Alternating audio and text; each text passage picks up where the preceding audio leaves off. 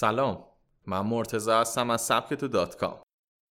تو این پادکست می‌خوایم بریم دنبال شادی و دوری از افسردگی. سه تا روش علمی رو می‌خوایم بررسی کنیم. چند روز پیش به خاطر فشار کاری که تو سبکتو داشتم واقعا خسته شدم و فکر کردم مثل ربات دارم میشم. برای دوری از افسردگی و شرایط پیش اومده شروع به تحقیق و انجام کارهایی که بر اساس تجربه مفید بود کردم.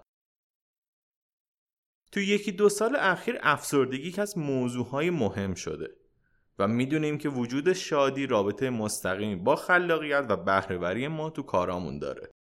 خلاقیت ما ناشی از بهرهوری ماه و بهرهوری هم ناشی از تمرکز و البته دوری از تفریح. این چرخه به خودی خود ما رو دچار افسردگی می‌کنه و طبق تحقیقات علمی افسردگی اثر منفی روی خلاقیت داره. بعضی افراد با افتادن تو این دور باطل علاوه بر اینکه خلاقیت و موفقیتشون از بین میره شادی هم از دست میدن.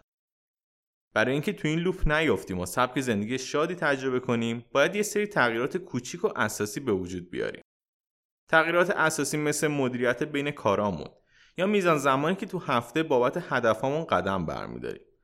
و البته زمانی که با خانواده میگذرونیم. البته این تغییرات اصلی بحث این پادکست نیست. و می‌خوایم سه راهکار ساده رو برای افرادی که به دنبال شادی و دوری از افسردگی هستن پیدا کنیم. هدف ما روشهایی که آنی بشه نتیجهش رو مشاهده کرد تا فرصتی برای بهبود سبک زندگی و تغییرات اساسی پیدا کنیم. اولین مورد از کار جدا بشیم. دانشمندان متوجه شدن کسانی که مرخصی میرن و از کار فاصله می‌گیرن در مدت بسیار کوتاهی با کاهش استرس و افزایش خلاقیت روبرو البته شاید هم شما مثل من نتونید از کارتون فاصله بگیرید یا فرصت مرخصی رو در حال حاضر نداشته باشید.